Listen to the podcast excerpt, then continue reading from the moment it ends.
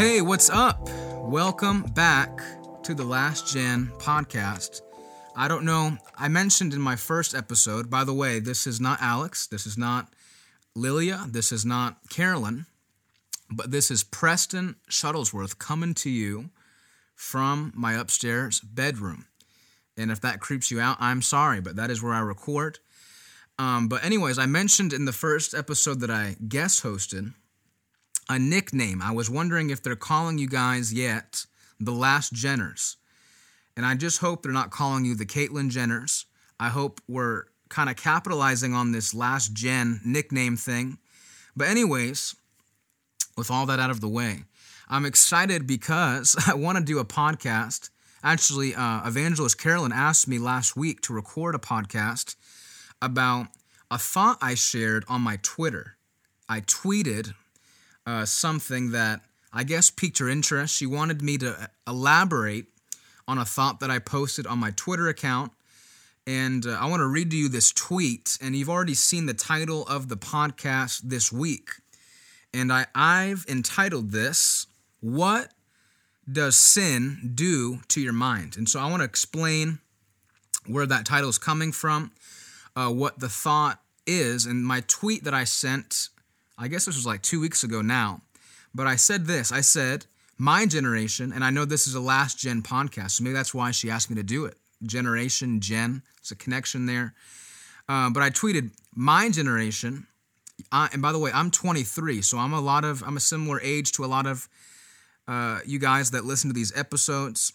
And so I tweeted, my generation, us, you and I. A lot of us, hopefully not you, I believe it's not you, but some of us would rather go to therapy than repent. The reason being they falsely called their sin mental sickness. And you've also heard of that term. I use the term mental sickness there, but you've heard of the term mental health, mental health disorder, mental health awareness. And it seems to be this new wave, not in the world, mind you. This is stuff that goes on in church settings, youth groups, conferences, you name it, um, people are focusing on this issue. And really, I believe it's a dismissal of what it really is. And I want you to understand something. If you're full of the Holy Ghost, hear me. Uh, if you're a Christian, if you're born again, if you're saved by the blood of Jesus, your mind is not a battleground for the devil it is not normal to experience mental health disorder, mental sickness. And what are those things? Depression, anxiety, uh, suicidal thoughts, nervous breakdowns. You can't sleep at night. You got to take NyQuil just to fall asleep because of all the uh, stress you have in your life and you're panicked and you have um, thoughts that come into your mind that are not of God. They're unclean thoughts, they're destructive thoughts, thoughts of death and destruction, and, and things that really, especially someone that's a teenager, young adult, uh, in their 20s, to deal with is very curious and it's not normal. It's not normal. So I want I want you to get that in your mind, first of all, before I go to the Bible, before I have a lot of scriptures for this podcast, but before I even go there, understand that it's not normal to be saved and to deal with mental health and mental sickness. And I entitled the podcast, You're probably wondering, well, why does he mention sin when it comes to these problems? Well, I want to show you a verse. It's a verse found in Psalms. It's Psalm 38, in verse 18, and I'm reading out of the Amplified Version to show you something that I think you'll find very interesting when it comes to this topic of mental health. The Bible says, probably David, in Psalm 38 18, For I do, I do confess my guilt and iniquity. I am filled, here's the key part I am filled with anxiety because of my sin. Psalm 38 18 in the Amplified. I am filled with anxiety because of my sin. And really, that could be the end of why I tweeted that, but I'll do a whole podcast on it because it is something that stirs my spirit, especially when it comes to my generation because I feel called to my generation. I love my generation, but it's frustrating for me, especially as someone that's in full time ministry. I travel, I preach, I, I, I've done youth conferences and youth camps, and I see young people, and I know it's one of the main things that they deal with. And I am afraid, not like in a a spiritual way, you'd say, but I'm more so concerned that our generation would rather dismiss the root cause of the problem of mental health and say that it's just normal, say that it's something that everyone our age goes through. It's not something to be uh, condemned, it's not something to be brought up. And I'm not trying to be mean today. I'm not trying to say that, you know, if you struggle with mental health, you're weak or something like that. But I want to show you from the Bible that sin, number one, produces anxiety. Period. Sin produces anxiety. Someone that has hidden sin in their life, someone that has things to hide, someone that has to cover their tracks and to plan everything in their life and make sure that one person doesn't know what they said about this person and they have to have three different cell phones and they have a burner cell phone and they have 17 Twitter accounts and they got to manage all this kind of stuff because they live a lifestyle that's sinful and because of that sin they have to go to great lengths to hide it and I'm not saying that's everybody's case but I'm saying sin produces anxiety and I'm giving you some examples and you should not especially if you're full of the Holy Ghost, you should never make an excuse for a demonic spirit to oppress you. Because where do you think that problem's coming from? Do you think it's God? Do you think the Lord is teaching you a lesson uh, by affecting your mind in this way? Do you think that it's the Holy Spirit, that part of the Holy Spirit's nature is to make you struggle with your mental health and to make you full of anxiety and fear and and have suicidal thoughts and tendencies? Do you think that's the Holy Spirit's desire? No. Do you think it's your desire? Of course it's not. Why would any person want to do that to themselves? Suicidal thoughts are demonic. They come from demonic, unclean spirits. And so when you call something mental sickness, and instead of uh, going to the Lord in prayer, repenting if you have to, fasting, instead of doing that, our generation has decided I would rather go to therapy, sit on somebody's couch, and tell them my feelings about how my childhood went and whatever. And they just pet all these demons instead of casting them out. Understand that you're not called to counsel demons, you're called to cast out demons. I'll say that again. You're not called to counsel demons, you're called to cast out demons. And so don't make an excuse for something that's of demonic origin, which mental health and mental sickness and all the things that encompass that are demonic. And so the first step to being free is understanding that it's a problem that you are not supposed to deal with when you're saved. And then, second of all, understand that and the first step of being free is desiring to be free. There was a great man of God by the name of Kenneth Hagin. Many of you have probably heard him. If you haven't, you should watch him on YouTube. His teachings on the leading of the Holy Ghost, pretty much anything you can put on by him is great. But he was telling um, the story of these people that came for prayer for deliverance. And he went down the line and only prayed for a select few of all the ones that came. There were many that came, but he only prayed for a few. And so someone asked him, Why did you only pray for a few? And he said that because he discerned in his spirit that only a few actually wanted to be free. And so he didn't even waste his time laying hands or praying for the people that he thought his believed in his spirit did not even want to be free.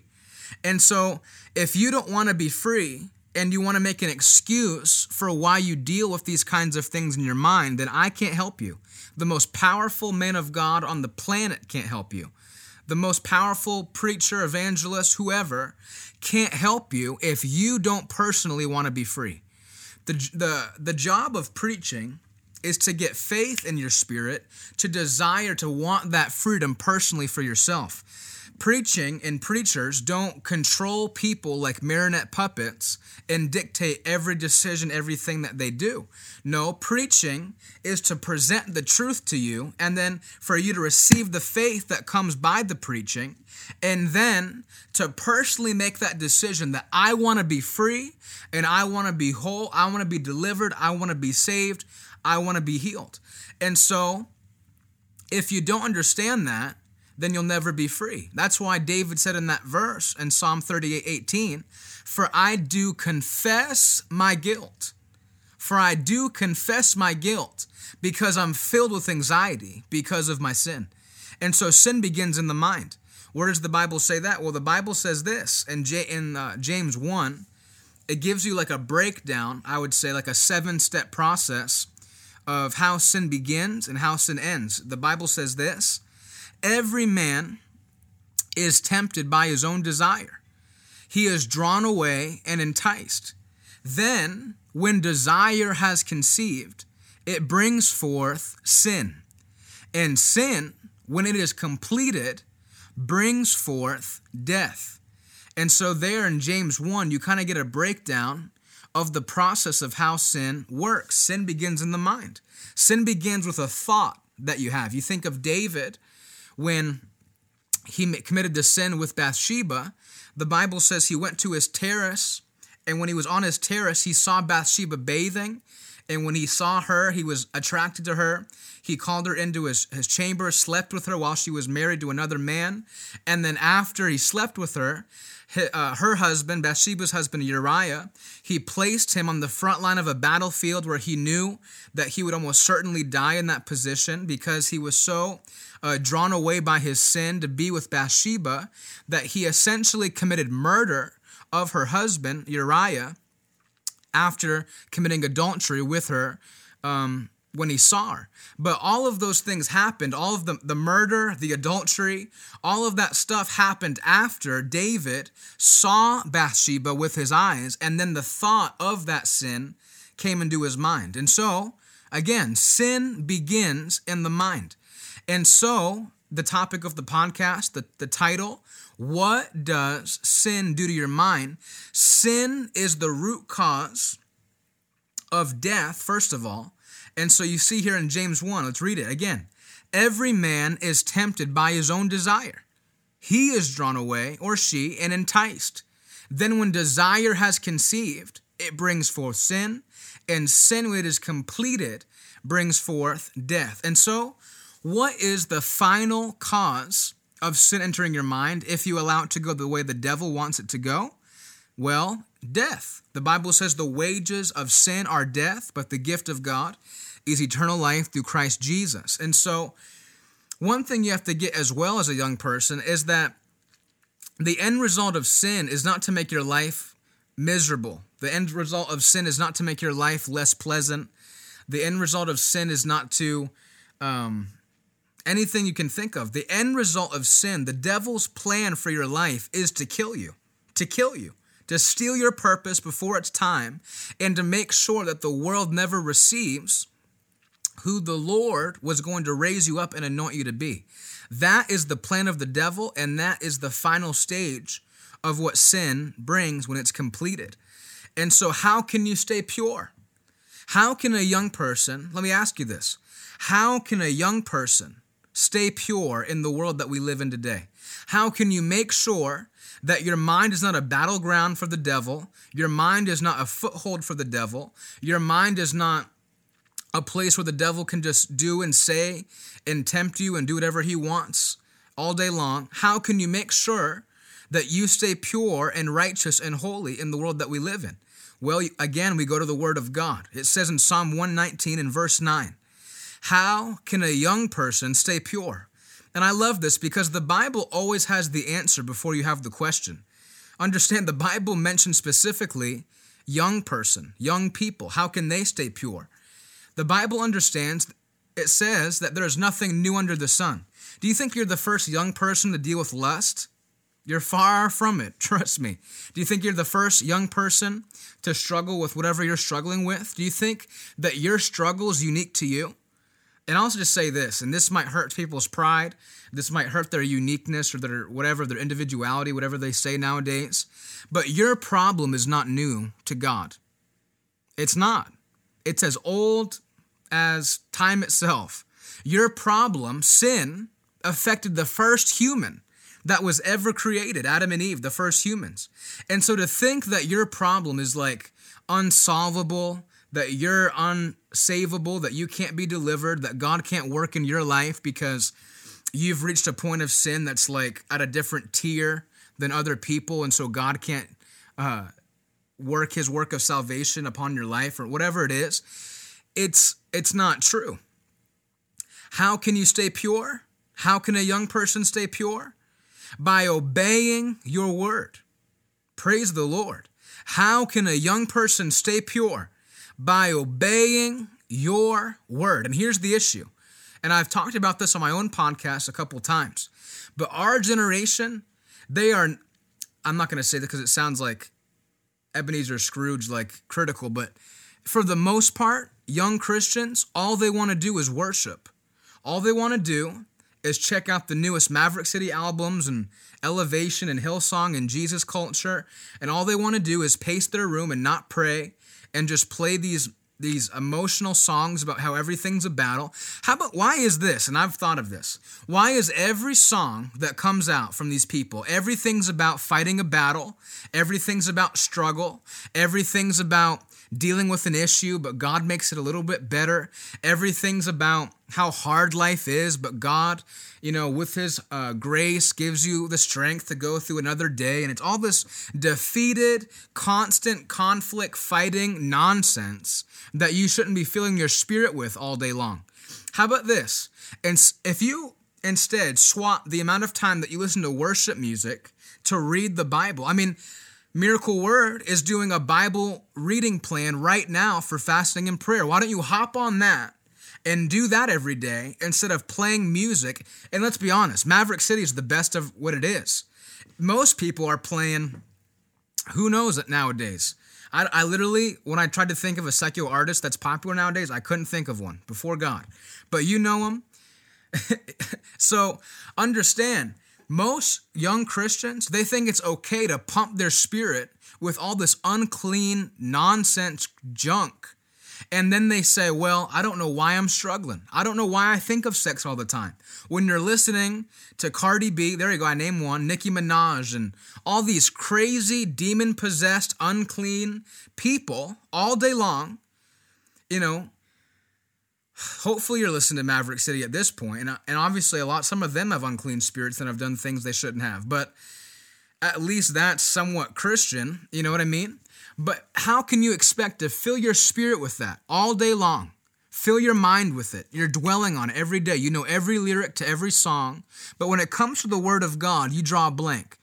You struggled uh, quoting John 3:16 by memory and you wonder why you can't stay pure. You wonder why you can't live holy in the world that we live in today when you're just like the world. And you wonder why you can't get free of your mental health, whatever, quote unquote mental health.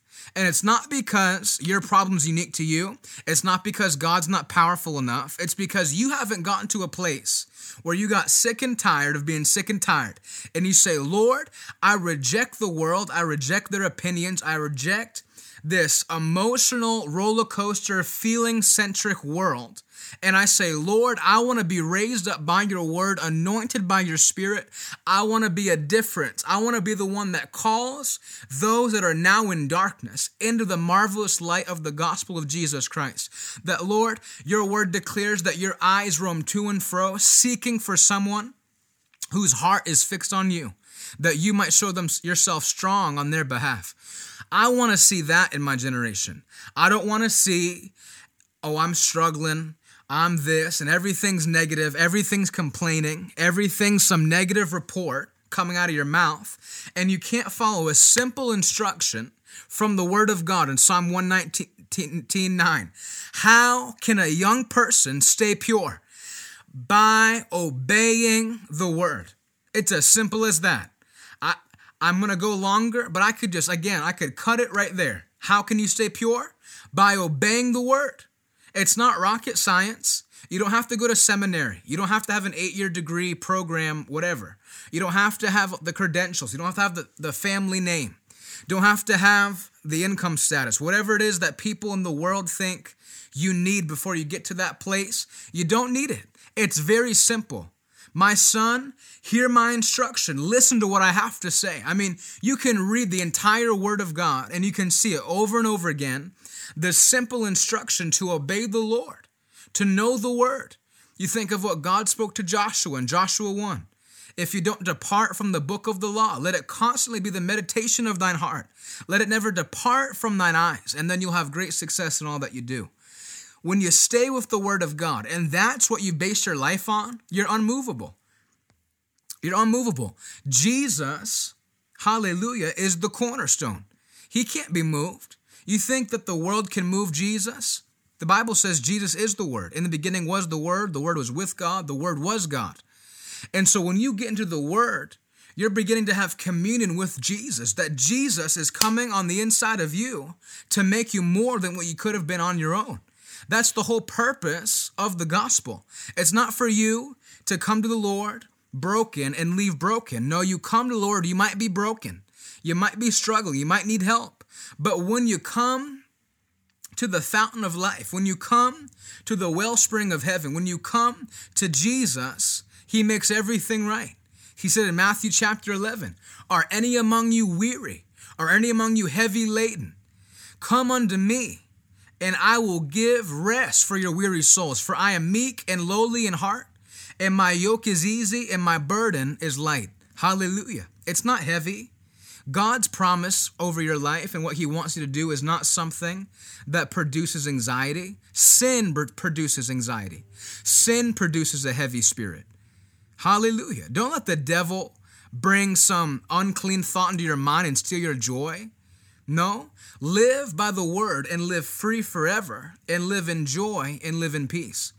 Philippians 2 2, complete my joy. By what? By being of the same mind, having the same love, being in full accord and of one mind. How do you complete your joy? How do you allow the devil not to steal your joy? By being of the same mind, having the mind that was in Christ Jesus. And how do you attain that mind? By the word. It always goes back to the word. And when you allow the word to be insufficient in your life, when you allow it to, you don't read it, you don't practice it, you don't take time to study it, then no wonder your joy's been stolen because your completion of joy is found by being of the same mind, and your mind needs the word. You renew your mind by the word. And so your mind will lie to you unless you keep it under subjection by reading the word. And you have the authority when unclean thoughts come in to take those unclean thoughts captive and remove them in the name of Jesus. Where does it say that? 2 Corinthians 10:5. We destroy arguments and every lofty opinion raised against the knowledge of God. And we take every thought, again, dealing with your mind, we take every thought captive to obey Christ. Understand that what you set your mind on will determine your life and your peace. For those that live according to their flesh set their minds on the things of the flesh. But those who live, and this is you and I, those who live according to the Spirit set their minds on the things of the Spirit. Hallelujah. For to set the mind on the flesh is death, but to set the mind on the Spirit is life and peace. Hallelujah. That's Romans 8, 5, and 6. Set your mind on the things of the Spirit. Dwell on the Word. The Word brings peace. The Word brings peace. Sin produces anxiety, but the Word of God brings peace. The Word is the final say. And when you know the Word, you know the end. Think of the peace that comes from that thought. That when you know the Word, you know how things play out ahead of time. You don't have to be in worry. You don't have to wonder how tomorrow's going to go. You don't have to wonder how your life will pan out. You don't have to wonder 15 years from now what your life will be like and have anxiety from that. No, when you know the word, you know that your desire, hallelujah, shall come to pass, that your end shall be a good end in the name of Jesus. Hallelujah.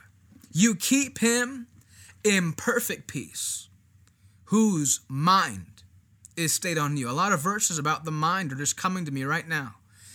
Isaiah 26, 3. You keep him or her in perfect peace, whose mind is stayed on you because they trust in you.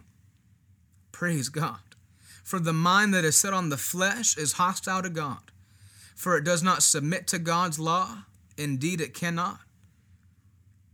You have to get to a place where your mind is not dwelling on carnal things. And it's so easy nowadays. I mean, social media, if I wasn't, if I didn't need social media to promote material and, and do stuff like that, I wouldn't even have it. I didn't have social media till I was 18 in Bible school because I, I was running to be the president of my class and I used it as like an election uh, thing to campaign or whatever. And so nowadays it's so easy. I mean, you go to that explore page on Instagram. I mean, good lord, these people don't wear clothes, man. I don't know why Instagram wants me to see things I don't want to see. It's insane. Nowadays, you don't have to go looking for sin. Sin comes looking for you. Sin just pops up without any warning. It's insane. And so I understand that you have it more difficult than maybe the generation 20 years ago when there was no internet and they had to get Playboys and go to some movie theater in the middle of night, some random place to do things that we can do on our iPhones at 13 with one search. I understand that sin has become more available and so it's become more prevalent. And I understand that. but you can make a decision right now, whether you're 12, 22, 17, 31, maybe you're 85 listening. Praise God. We love you. But you can make a decision no matter how old you are, no matter who you are, that I'm keeping my mind on the things of the Spirit. I'm keeping my mind on the Lord. It's staying on the Lord because I know that there's a perfect peace that comes when I dwell on the things of the Spirit and upon the Word of God. Hallelujah. Come, everyone who thirsts, come to the waters. He who has no money, come, buy and eat. Come, buy wine and milk without money and without price. Why do you spend your money for that which is not bread, and you labor for that which does not satisfy? I mean, does this not explain our generation perfectly? Laboring for things that don't satisfy. Listen diligently to me and eat what is good. This is the Lord speaking in Isaiah. Eat what is good and delight yourselves in rich food we're on day eight of a fast as I record this. And there's a place you can get where you're not consuming natural things, but you've decided, I'm going to fast the natural thing. I'm going to fast food. I'm going to fast all of these things that have caused my flesh to get stronger, my spirit to get weaker. And instead, I'm going to starve my flesh and feed my spirit. That's what fasting and prayer is. And I know a lot of you are young, so probably not doing a, a, a liquids fast like me or some other ministers, but I hope you're doing something during this time to uh, stir your spirit up. And when you do that, you make a decision to delight yourself in supernatural things rather than natural things. I'll tell you one thing if you can get to a place where you can resist the temptation to eat food for seven days, let me tell you something going on that website or whatever else you do for sin, I know that's a, the big one. All that other stuff will be very, very easy to overcome when you can fast and when you can pray. I mean, when you can overcome the natural desire to eat food, every other sin, every other natural, uh, carnal thought will be nothing. It will be the easiest thing in the world. It'll be a walk in the park. And so, do I encourage you to do that? Listen diligent to me, going back to Isaiah. Eat what is good and delight yourself in rich food. Incline your ear. Hallelujah. Hear the word and come to me. Hear that your soul may live. And I will make with you an everlasting covenant, my steadfast and sure love. Colossians 3 2.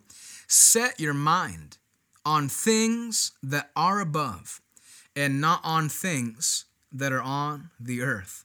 For I know that nothing good dwells in me, that is in my flesh. For I have the desire to do what is right. And here's the story of many people, and it's sad. For I have the desire to do what is right, but not the ability to carry it out. For I do not do the good that I want, but the evil I do not want is what I keep on doing. Now, if I do what I do not want, it is no longer I who do it, but sin that dwells within me. So again, this is the root cause. So I find it to be a law that when I want to do right, evil lies close at hand. For I delight in the law of God or the word of God in my inner being. And so this is the story of many young people, many Christians, no matter how old you are, that they want to do good. They know that it's wrong. They know that the sin they commit is wrong, but they don't have the ability to overcome sin. They stay in sin because the Bible says the spirit is willing, but the flesh, part of who you are, is weak. How do you overcome that? Well, if your flesh keeps overcoming your spirit, that means your flesh has become stronger than your spirit. And that comes down to your personal decisions. That comes to your lifestyle. That comes to your habits. That comes to what you practice. Again, the music you listen to, the TV shows you watch, how much time you spend scrolling the Explore page on Instagram or whatever else that you use, Snapchat. I mean, what a demonic app Snapchat is. That thing was designed to send whatever. But I'm telling you, if you don't strengthen your spirit and crucify your flesh, you're going to have a hard time. And I'm not saying that you have to be 12 years old and go on a 40 day water fast. I'm saying do simple things. Read, get on this Bible reading plan that Miracle Word's doing right now. Get on it, hit it strong, read more if you want to, pray at least an hour a day, put on great preaching, put on Teddy, put on Jonathan, put on Kenneth Hagin, T.L. Osborn, R.W. Schambach, John Osteen. I mean, there's great preachers out there. A lot of them are gone now, but you can find great preaching. Put that on instead of watching 17 Netflix episodes in a row. Listen to an hour of preaching, Holy Ghost preaching every day. Fill your spirit constantly. That you get to a point where your spirit's strong and your flesh is weak, so that now when they come into conflict with like the Bible says they do, in Galatians 5, it says they war against each other. Now your spirit man is strong, and now it's going to whoop up on your flesh, and your flesh will have to retreat. And it's not something that's a one and done process. You have to constantly stay in this place where you're feeding your spirit, starving your flesh. And that's how you can be free.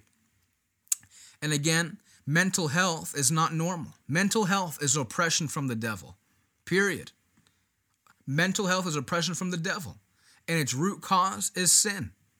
Sin produces anxiety. I had great anxiety. I was filled with anxiety. Again, Psalm 38 18, because of my sin. But the word revives your soul. It says that there. It says, where does it say that? Now, if I do what I do not want, it is no longer I who do it, but sin that dwells in me. So I find it to be a law that when I do right, evil lies close at hand. For I delight in the law of God in my inner being. Where am I looking for that? Revive your soul. Oh, here it is Isaiah. Hear that your soul may live. Hear that your soul may live. And I'm proud of you because right now you're hearing a message that is designed for you. And I'm glad that you've taken time, 33 minutes in, I mean, that's longer than most TV shows, an episode. And so you're already on that process, you're on that path, and I'm proud of you. But this is not enough. Listening to a Last Gen podcast once a week and then doing whatever you want for the next six days is not going to be enough. No matter how good of a job, and I know that Alex does a great, great job, but it doesn't matter how good of a job he does if you don't value your spiritual life enough to strengthen your spirit and to revive yourself. That way, when you come into conflict with your flesh, your flesh must bow to your spirit. You have to make that decision personally. And I hope you can do that today. We're going to pray in just a few moments. But I want to show you a verse in Psalm 19 and verse 7. And I'll close here and then I'll pray for you. Because understand my heart in making this episode was not to come at anybody's life or say, um, that you're wrong for excusing certain things, but it's not right that you should struggle one more day with mental health issues. It's not right that you should struggle one more day with depression in your mind when you're saved. Obviously, people that are in the world, it will be very common for them because life apart from God is a hard thing. Life apart from God is full of stress. Life apart from God is full of depression and darkness and everything else. But a life and a covenant established with God is full of life and peace. Peace that surpasses all understanding, joy unspeakable, and full of glory. And so I want to read to you this verse before we pray together in Psalm 19 in verse 7. It says, The law of the Lord is perfect, reviving the soul. The testimony of the Lord is sure, making wise the simple. Father, I thank you in the name of Jesus. I thank you for every single person that's listening to my voice right now. Father, I thank you in the name of Jesus by faith that every single one that's listening, that's been struggling with sin or has been dealing with things in their mind that are not permitted to be there as they are believers. I thank you, Father, in the name of Jesus, that there's a peace that comes to them right now and a joy in the name of Jesus. Revive their soul, Father. And I thank you that they're making a decision today to strengthen their spirit and to starve their flesh out in the beginning of this year, in January of 2022. I think that they're making decisions right now that they'll say six months from now change their life forever. I thank you that not only will they be free, but you'll anoint them by your Spirit to set their friends and those around them free by your power and by your word. Father, I thank you that you're doing it right now in the name of Jesus. I thank you that you're touching people in their homes, in their cars, wherever they are.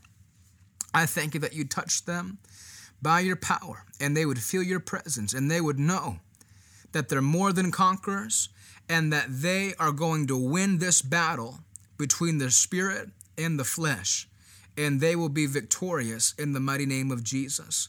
I thank you, Father, that our generation, the young people, we will not be a generation that's broken. No, we will not be a generation that's depressed, but we will be a laughing people.